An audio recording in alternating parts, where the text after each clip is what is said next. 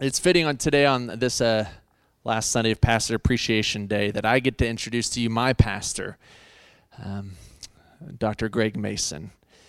I'll always be indebted to Dr. Greg. Uh, he gave this young pastor, he took a chance, he took a risk, and uh, he brought my name before the board. And I'll always be indebted to him. I know we all vote and different things, but you never hear my name if it's not because the district superintendent. And uh, he didn't have to do that. He took a risk, I appreciate that. Um, I appreciate him. He's always been there when I need him. I give him a call, got a question, got a problem, and he always listens. He's never in a hurry to get off the phone, you know, even though I know he's got about 20 other phone calls to make. Um, this is what I really uh, want to say. What I think is um, been a big inspiration to me in my leadership is that Dr. Greg offers strong leadership. And I think I believe in leadership. I believe in accountability. Uh, you, hear me all the time. I believe in being a part of a denomination uh, where we have leadership. And he provides strong leadership. And we need that. And I think people are hungering for that today. Except he provides strong leadership with amazing amounts of grace. And that's what's unique about Christian leadership, I believe. That it is strong leadership with heaps of grace and mercy and understanding. And He provides that not only to myself, but to our district. Um, so it's my honor to turn over my pulpit to Dr. Greg Mason. Thank you. I uh, almost don't know what to say after all that. That I hope my wife was listening. when we leave here and get in the car, I won't be the DS anymore. so uh, if you could write all that out and send it to my wife. it is uh, it's good to be here and your pastor said i took a risk on him it was not much of a risk because after spending uh, some time with him and, and uh, being around uh, both of them i, I, uh, I just knew they were people who would who loved God and who would love you. And, you know, that's, that's uh, I think, in many ways, I've come to believe that's the first requirement of pastoring is, is being somebody other people can love and somebody who will love other people. And, uh, and I knew they, they could do that and, and are doing that. And I appreciate, I appreciate the way you appreciate them. And uh, that doesn't happen everywhere. Um, you, you would be surprised at how many of our churches do nothing for pastor appreciation, do, do very little other times. And I know, I know everybody works, and I know everybody has careers, and I know, I know some of the places you work or have worked are difficult places, and nobody, nobody throws you a potluck or gives you a card shower. I, I understand that. Uh, but um, uh, but the Bible seems to indicate that, uh, that uh, congregations or people groups or fellowships or bodies of believers do better when they uh, take into account the, the, uh, the, work and the ministry of their pastors and leaders. And the Bible says that a, a workman is worthy of his hire and and worthy of what we can compensate and, and, uh, and how much we can show appreciation to them. And, uh, you know, I, I, um, I, I, say this oftentimes when I'm working with church boards. Uh, you come in with a burden, one burden, with your burden, it means a lot to you and it weighs heavy on you. It may be a family member, it may be a circumstance, it may be a situation and you share it with your pastor because that's what you're supposed to do. That's, that's part of his role. But we don't think about the fact that 30 other people did the same thing.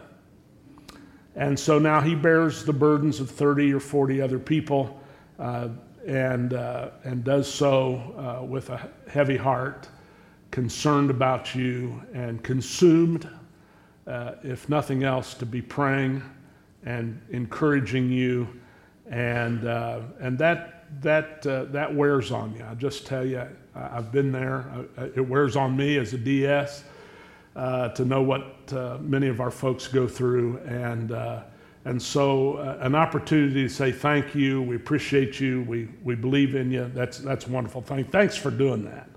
And it's always good for me to be able to report to other congregations what churches like yours are doing. I'd like to take your, uh, for you to take your Bibles and turn with me to Psalm 37, the 37th Psalm. And while, I, while you're turning there, um, I, um, I, I, do encourage you to come tonight. It's good to be in fellowship with the rest of the other churches. We'll have people driving all the way up from, from Hayesville and, and Franklin and, and uh, uh, the other churches, uh, Brevard uh, and uh, Waynesville, Hendersonville. And uh, it's good for us to be together. You'll want to be in that atmosphere. It'll be a great service. And, and I will be sharing a message tonight that I I believe God has laid on my heart for our district, just really for our churches and for us as individuals. Uh, it's not a bunch of goals or anything like that. It really is, I, I think, what the heartbeat of God is for the North Carolina District Church and for your church. Um, uh, and uh, and it won't be a, a, a, as long a service as some of those have been. So uh, we'll we'll try to get you out and, and on the road by 6:15, 6:30 or so uh, tonight. So, 5 o'clock, uh, uh, we're going to start that service. The 37th Psalm. Um, years and years and years ago, maybe you came across a little book um, entitled The Cycle of Victorious Living, written by Earl Lee, who at the time was pastor of Pasadena First Church. And it was based off of this, uh, this uh, chapter of the Bible. And I had forgotten all about it. I'm not even sure I still have the book. I, I, I, had forgotten about the fact that it was written based on the 37th Psalm, but something that a speaker said just actually did, didn't even read a scripture or verse, but just referenced the 37th Psalm. I was in a seminar with some of our other pastors, and I just wrote it down in my notes when I got back to my office the next day. I began to study this passage, and, and I just tell you that uh, that weeks like we've had this week kind of draw me back to it uh, because, uh, because there are times when we, we need to be reminded of the goodness of God, uh, even in the midst of tremendous evil. And, and so I was drawn to it this week, and, and uh, I, I think it speaks, to, it speaks to me. Let me just say that. It speaks to me it helps me in times like this. I hope, I hope it'll speak to you. I'm reading beginning with verse 1 in the New International Version. Do not fret because of evil men or be envious of those who do wrong. For like the grass, they will soon wither, like green plants, they will soon die away. Trust in the Lord and do good. Dwell in the land and enjoy safe pasture. Delight yourself in the Lord, and he will give you the desires of your heart.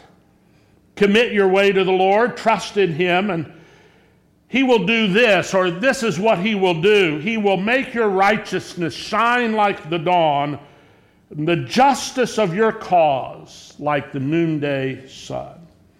Be still before the Lord and wait patiently for him. Do not fret when men succeed in their ways when they carry out their wicked schemes.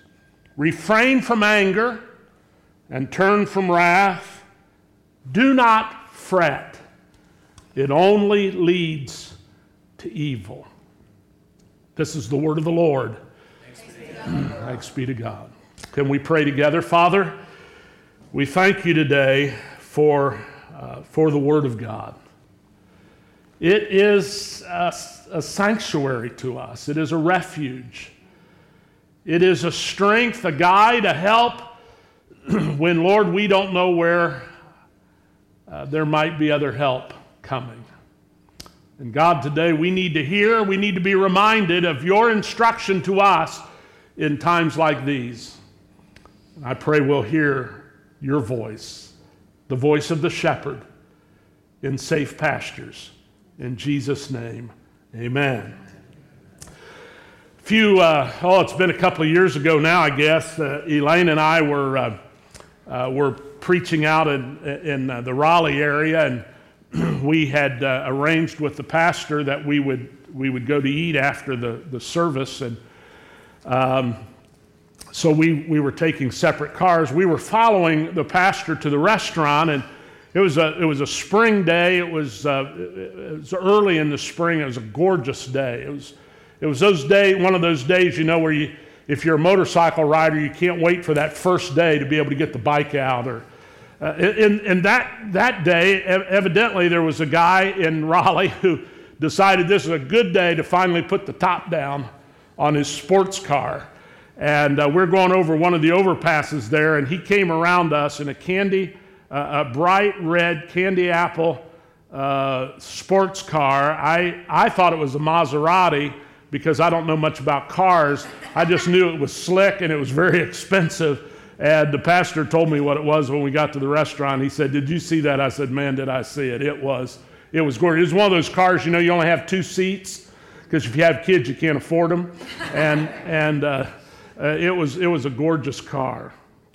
And I got to thinking about uh, when I was younger, and, and uh, I, I've, I kind of I liked cars like that. And, and uh, one time, uh, Elaine and I were pastoring. Uh, we were pastoring in a little town up in Wisconsin, and, and we, we had had our third baby, and we were driving a, a Ford Fiesta.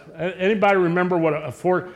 It was a, it was a uh, it was a bright orange. They don't, in fact, they don't sell Ford Fiestas unless they just started doing it again. But they didn't. They don't sell them in the United States anymore because they were they were well. If you hit them, you were dead. And uh, uh, but I, this was bright orange, so you, couldn't not see me coming. it was like a. I thought it was a like a pop can, a Sunkist orange pop can is what I called it, and uh, and we had three kids. We'd line up in that back seat, and Elaine and I in the bucket seats in the front. And I had, I was too heavy for it, and I busted off one of the stabilizer bolts on the on the front seat, and so I drove like I sat in it like this because it was hanging down below the the floorboard, and and uh, we were coming back from from Christmas vacation, going through Chicago, getting back to Wisconsin had the back end was just filled with diaper bags and presents and, and stuff in case we got caught in snow. And the kids were all just, I mean, you couldn't hardly see them because of all the stuff that we had back there. They were whining and crying and belly aching. And we'd been on the road and been gone long enough that Elaine wasn't happy. And, and uh, so we're driving through Chicago, and somebody pulls up to me in a 25th anniversary Camaro and I, there was only like 700 of those made, and I, I wanted one of them. and uh, I looked over there at that beautiful, shiny car, and I looked in my rearview mirror. I'm leaning back against the door, and, and uh, looked at my kids, and looked at my wife, and looked at this pop can I was driving, and and I thought, it's just, it's just not fair. I, I'm doing the Lord's work, and I'm helping people, and I don't make much money. And, and I'm driving this, and that guy, whoever he is, is driving my car.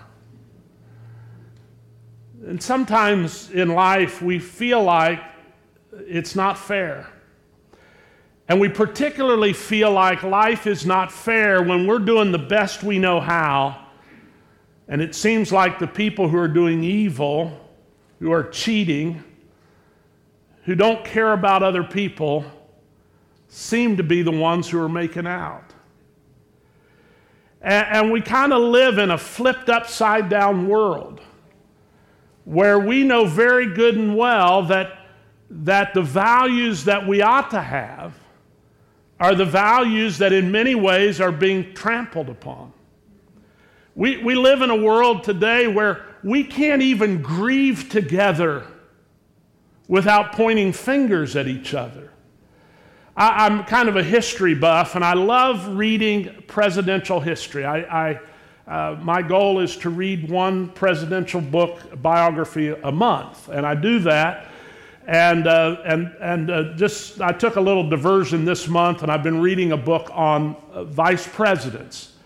And um, uh, so I had, I've been reading a section just the last few days uh, of when John F. Kennedy was assassinated and Lyndon B. Johnson, the vice president, had to take over. And, and kind of reliving all of that again. And a couple of months ago, I read a book about Secret Service agents, and I went through, uh, read, it was written by one of the guys who was on the detail when Kennedy was shot. And, and I was in third or fourth grade when that happened, but I remember we, as a country, we were able to mourn together. I mean, we, everybody felt the pain. And, and, and obviously, we wondered who did it and why it was done, and we had investigations, but, but collectively, we were all together. This week, we've had two tragedies, uh, significant tragedies in our, in our country with these bombs being sent and the shooting yesterday. Do you know what our response has been? It's to start blaming people, to start pointing fingers at one another to say it's because of this group or this group or because of something this person said. And, and, and, so it seems to me, it just seems to me, the burden of my heart is that the world has been flipped upside down. And we no longer, we, we struggle to even know how to handle evil and how to handle difficulties and discouraging, frustrating circumstances. Now that's national. That's that's international. But how is it in your own home? How is it in your own life? When the Camaro pulls up next to you and you feel like God has somehow treated you unfairly. That the things that you felt like were going to happen or you were going to enjoy, even as a Christian or even as a servant of God, haven't all panned out. What should we do in those circumstances? Well, David, David's been through that. David is writing uh, a little later in his life. He's no longer the young man that we find standing out in front of Samson, uh, who's full of faith and full of, you know, we might say vim and vinegar, and doesn't, you, you know, what they say about young people, sometimes they don't know any better. and they just, they just go after it. That's not David, not in this psalm. He is a man of experience now. He is a man who has been through some things. While, while a young teenager, he, he, he, was a, he was a battle winner, he was a warrior. Now, now he has he's lived some life.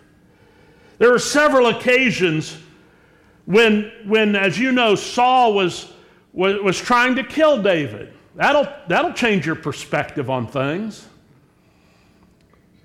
And in, in a couple of those circumstances, situations, David could have killed Saul.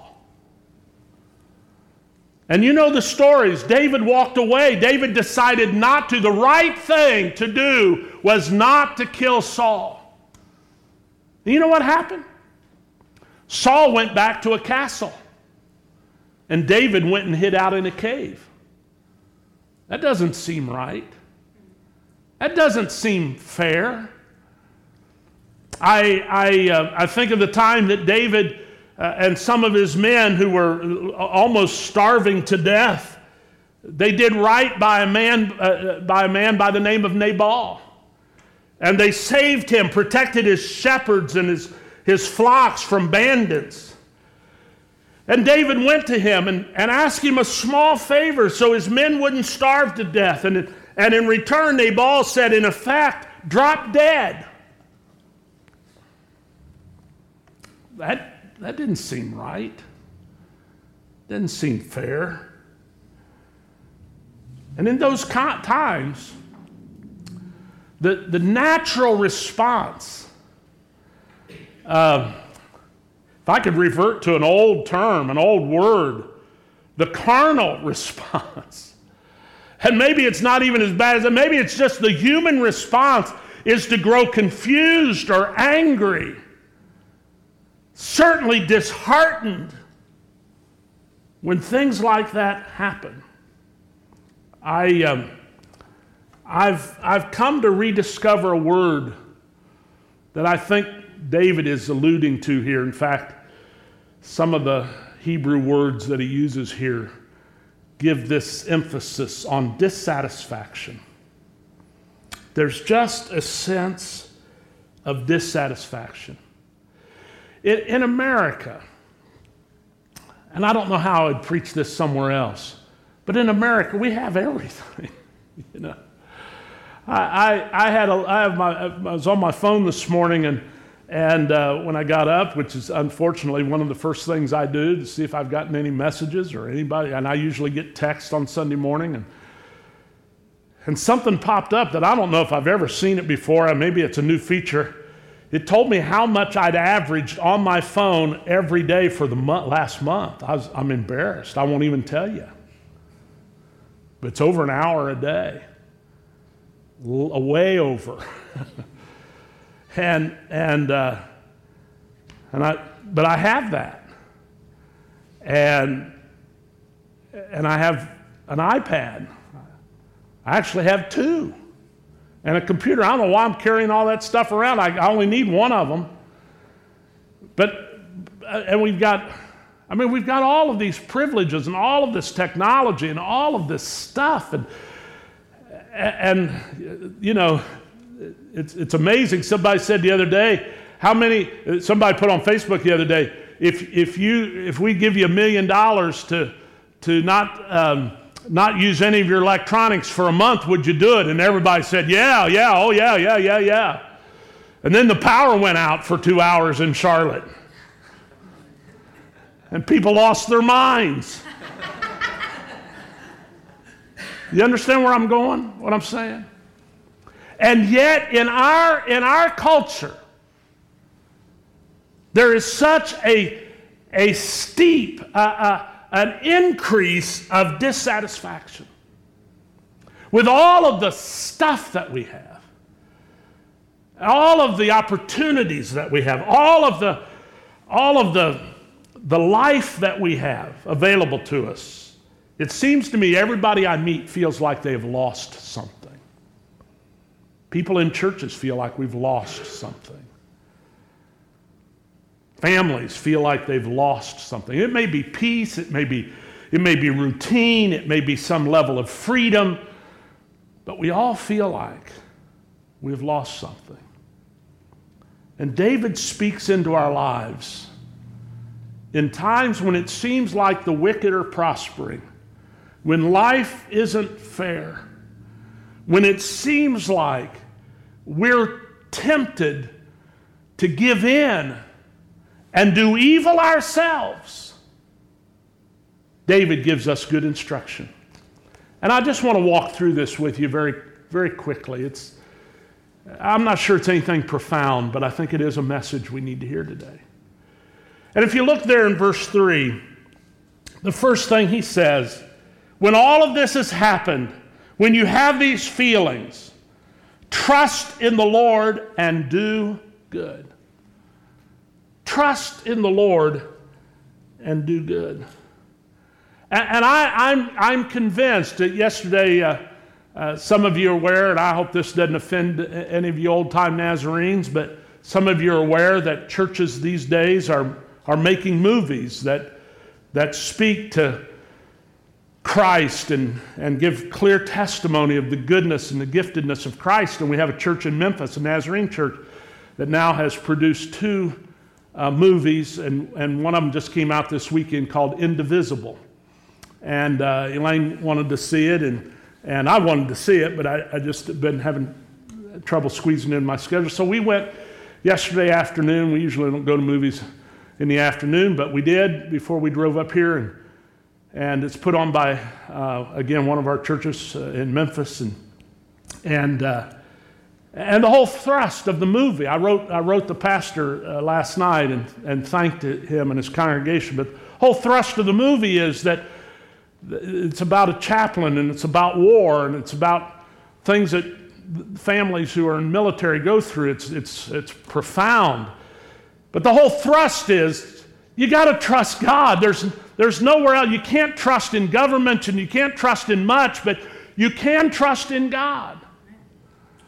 I've been dealing with the hurricane out on the East Coast, actually, two of the hurricanes, and the damage that it's done and, and the work that has been left to do. And, and I want to tell you something. Don't expect your insurance company to ride to the rescue because they'll find everything they can do to try to get out from underneath paying you in many cases. And so here's these poor people, they've lost everything and then find out their insurance isn't any good.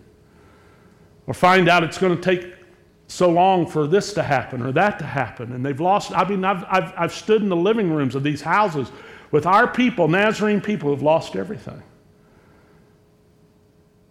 What do you do when that happens? David said, Trust the Lord. When you're living in a cave instead of a castle, trust the Lord. When the people you have helped succeed won't help you at all, trust the Lord.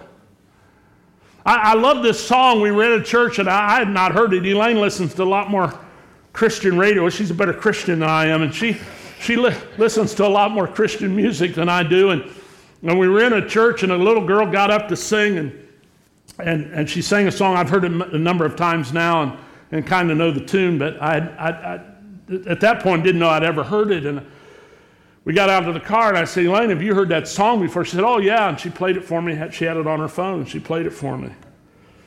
Some of the words are When you don't move the mountains, I will trust in you. When you don't part the waters, I will trust in you. When I pray and you don't give the answer, I will trust in you. And, and, the, and the thrust, the emphasis of David is the very first thing that you have to do when the world flips upside down and life doesn't seem fair and you're dissatisfied is trust in God. And do good. Do good. There was, a, there was a famous book that came out years ago entitled Whatever Became of Shame. And one of our, one of our national magazines, uh, Newsweek or Time, I can't remember which one, a couple of years ago rode piggyback on that theme and, and just kind of said, asked the same question. What, Whatever, whatever happened to, to shame? The, the, the emphasis was people just kind of do all kinds of stuff these days. And, and have no, I mean, are almost proud of it. It almost, be, you know, a lot of this stuff that, that I've talked about and we know about, people do it just to get on the front page of the newspaper, to get Fox News to talk about them. They have no shame. I think I'm going to write a book on whatever happened to goodness. Whatever happened to people just being good doing what is right. You know, in the book of Galatians, there's a passage that says, and we Nazarenes love this passage, it says, You will reap what you sow. And for years I preached, and I heard others preach, you know, you, you sow evil, you'll reap it. You'll harvest evil, you know, and it's all about sin and all about doing bad stuff and don't do bad stuff. Do you know the thrust of that, that scripture, the emphasis of that scripture is not what you're doing wrong, it's what you're doing right. If you look up that passage of Scripture, it'll say, Do good, do good to everybody, especially those in the household of faith. Every opportunity you have, do good. You reap what you sow. I love what Mother Teresa said in her little poem called Anyway. People are unreasonable, illogical, and self centered. Forgive them anyway. If you're kind, people may accuse you of selfish, ulterior motives. Be kind anyway. If you're successful, you'll win some false friends and some true enemies. Succeed anyway. You, what you spend years building, someone could destroy overnight. Build anyway. If you find serenity and happiness, they may be jealous. Be happy anyway. And I love this one. The good you do today, people will often forget tomorrow do good anyway. Amen. I was at a a national conference not long ago, and and uh, I'll just tell you this story. I was in it, it was people from all over the world, actually, but mostly from our country, and a lot of the biggest name speakers in our in, in the Christian community were there. We had a night, they had, we had a free night, so all of the Nazarenes who were there got together. Was about 100 of us, and, and uh, we had one of, uh, one of the uh, best known researchers, Christian researchers and speakers, come and speak to us. And he, he did a panel, and, and Nazarene, uh, Nazarene leaders put it together, but they did a panel of pastors of the churches of, of the church I pastored when I was elected DS and, and the church that I'd planted as, uh, as I was pastor of that church. And both those churches have grown quite a bit uh, since, since I left.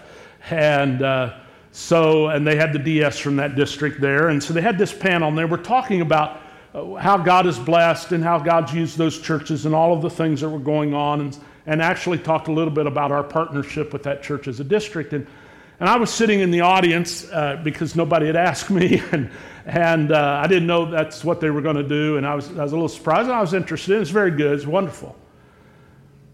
But I was sitting there, and, and I was thinking, you know, I started all that. Everything they're talking about, I started. That was my vision. I hired the people. I, I, I made the sacrifice. I, I, uh, I wrote out the plan. I mean, that was my deal. And I'm sitting here, nobody's talking about me. Nobody's got me up there with a microphone in my hand. And I was, I, I wasn't doing it, but I felt like going off in the corner and sucking my thumb.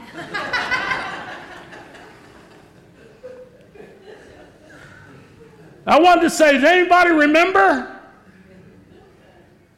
Say, would you do it all over again? Nobody gives you credit? Yeah, yeah, I would. The good you do today may be forgotten tomorrow. Do good anyway. Trust the Lord and do good. Well, I go to the next section, and I need to hurry, but he says, To take delight in the Lord, and he will give you the desires of your heart, or delight yourself in the Lord, and he will give you the desires of your heart. When I first read that, I, I you know, I had one of those V8 moments. Man, if I'd have just done what God wanted me to do, I'd got a new Camaro. That's, that's what he says. I missed it somewhere. Take delight in the Lord. Delight in the Lord. What does that mean?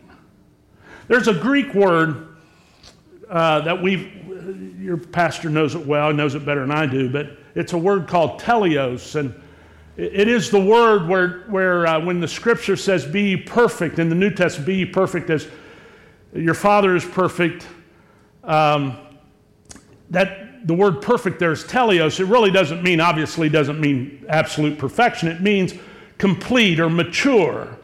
Um, it, it, means to be suitable for, for God's intended purpose. That's, that's a, a good definition of it.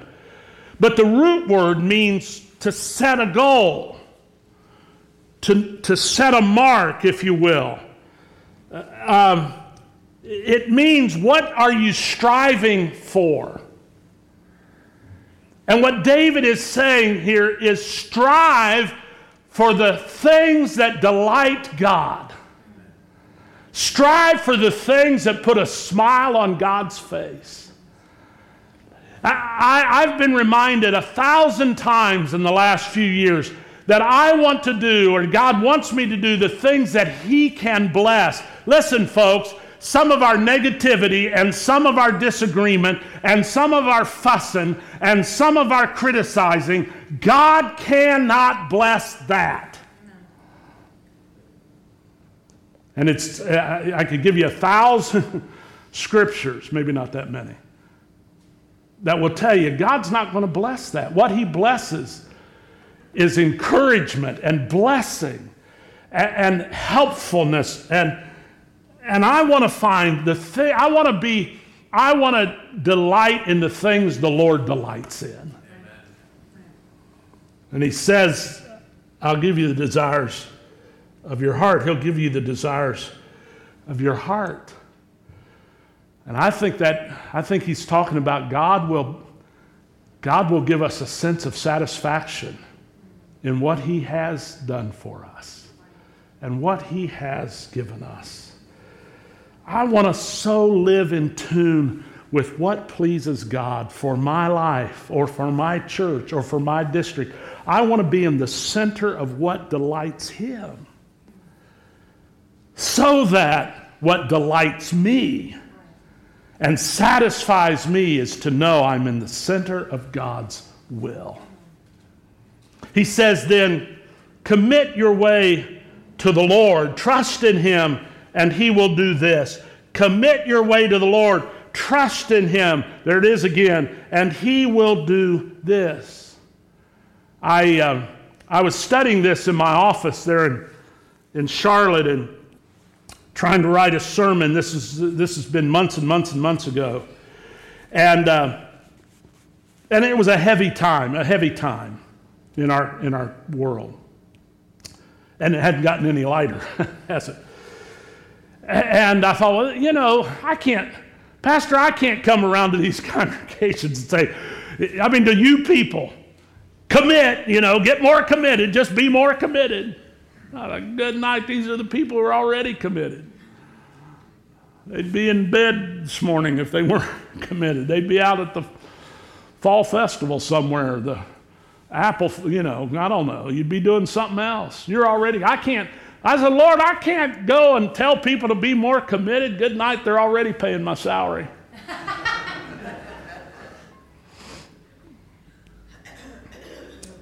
I got to studying it. That's always a good thing. And I, uh, I, I, found out from some guy, I don't know who he is, but I, he, uh, he was commentating on, on this. He said, This commit doesn't mean grit your teeth and bear down and do more. But this commit is to give to the Lord. Give to the Lord. Here, here it is, folks. What dissatisfaction pain, unfairness, disagreement, the world flipped upside down. You know what that's done to us? It's created a heavy, heavy burden. My kids are used to me talking like this, and Elaine brings it up every once in a while, but I've, I've always talked about people who just kind of walk around with their head down, their shoulders curled over, you know, and just kind of kicking at the ground, shuffling along.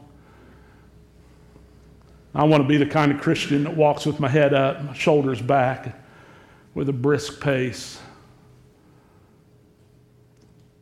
But it's no wonder these days we walk with our shoulders hunched over and our heads down and kind of just shuffling along because of the heavy burden of life's disappointments and life's unfairness and the the fact that it just doesn't seem, you know, there's so much hate in the world. It just doesn't seem like it's ever going to get better until Jesus comes back. And it's pro- that's probably true. But what David is saying is roll that burden over onto God. You don't have to carry that. Just the Lord is ready. He, he, he's the burden bearer. He, Cast all your cares on Him because He cares for you. Roll it over onto God. And I, I just, I wish there, I wish, I just wish I could encourage you today to, to kind of rise up, put that burden, that sack of burden over on the Lord, and, and get rid of it, and, and walk a little taller believing that God is going to handle all of this stuff that burdens us. I, I, I'm, I'm amused and amazed when he says, and this, this is what the Lord will do. He will he'll make your righteousness shine like the dawn. I, am going to I'm going to read a verse tonight that's very similar to that. And what, what happens? Our, our, you know, you can't shine like this. But you can shine like this head up, shoulders back, believing and trusting God, we'll shine. I, I always think of, I've got to hurry, but I always think of Mickey Marvin when I read that verse. A lot of you, all of you knew Mickey. When he, his funeral, many of you were there for his visitation and how they had us coming in down there at Hendersonville Church and winding our ways through the pews and up to the front. And I'd gotten there and uh, went back and sat down and and uh, just was amazed. Just sat there and visited with some folks and and uh, stayed stayed until I guess they turned the lights off. But I was sitting with some Oakland Raider fans. it was kind of fascinating. People had driven many, many miles from other states to come and honor Mickey. And um, this guy, I didn't know a lot about Mickey's career. I mean, I knew the, the big stuff, but this guy was filling me. I mean, he knew everything about Mickey. And uh, he was filling me in. And he, he was looking at all the people, the hundreds of people there lined up, and he said, he was a great player. And I said to him, I didn't, I don't know his name. I said, friend, those people that are in that line aren't there because he was a great football player. They were there because he was a great man, a godly, good man. And I think about righteousness shining like the dawn. It brings a little, I, this is so corny, brings a little sunshine into the world. In a world that is pretty dark, that sounds like something Jesus would say. You are the light of the world. The last thing that he says here is be still before the Lord and wait patiently for him. That's usually where most preachers stop. But in the next verse, he says, Don't fret when evil people do well, when they succeed, because fretting only leads to evil. Now, here's a warning the warning is when we're dissatisfied and we're anxious, and the word fret there really means dissatisfied, doesn't mean wringing our hands. The temptation is to forget our spiritual values, our Christian values, and to do what others are doing so we can succeed like they are. And I take you back to the first verse where David says, Remember that scheme and those people will only last a little while. God is victorious. He doesn't say this, but God is victorious forever. And our life in Him is forever. Don't give that up just in an, in an attempt to find something satisfying that others have found through evil schemes. Not any kids in here, but I would say to kids or teenagers don't cheat on the test because you don't think it's fair that you, you studied hard and got a worse grade than the person who just kind of didn't do much and got a better grade. Don't cheat. Does that make sense? That's what he's saying. Don't do evil. Here's, here's what bothers me somebody does evil in the world, and we who are Christians get on social media and act just as badly, speak just as badly, are just as hateful as they are because we're mad our point, our politician, our priority didn't win. Don't do evil because others are prospering. Be still and wait upon the Lord. Amen. Praise God. It's helpful to me when God gives me something so practical to do when I feel like the world is flipped upside down.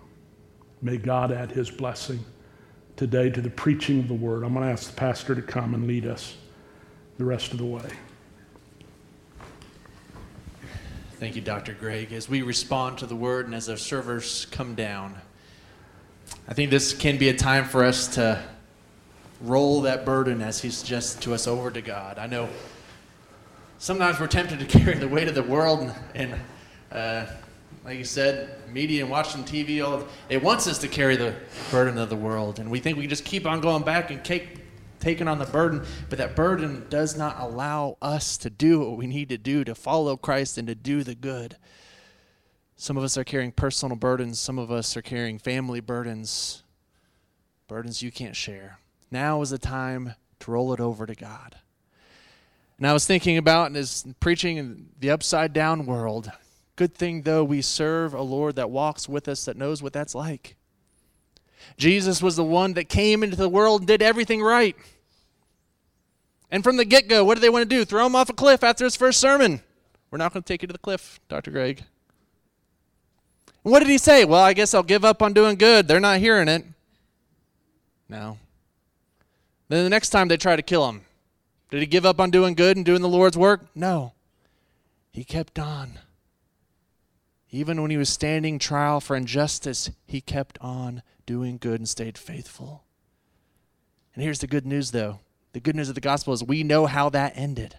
He became victorious over the grave itself. And now that same one walks with us. During our time of communion and prayer, that is what we are reminded of. That's what we are grabbing hold of. We are receiving the grace of Christ to keep going. I can't do it on my own human nature. I need to depend on the grace of Jesus Christ, and that is what this time is for. So I invite you to pray at an altar, pray in your seat. I'm willing to pray with you. I can anoint you for yourself or for a loved one that needs healing in your life. But come, receive, and depend on the grace that will sustain you through good and through bad because we know how it ends. He is victorious on the night our Lord was betrayed. After giving thanks, he took the bread and broke it and said, This is my body broken for you. Take, eat, whenever you do, in remembrance of me. In the same way, he took the cup and said, This is the cup of the new covenant. This is my blood shed for you. Take, drink, whenever you do, in remembrance of me and for the forgiveness of sins.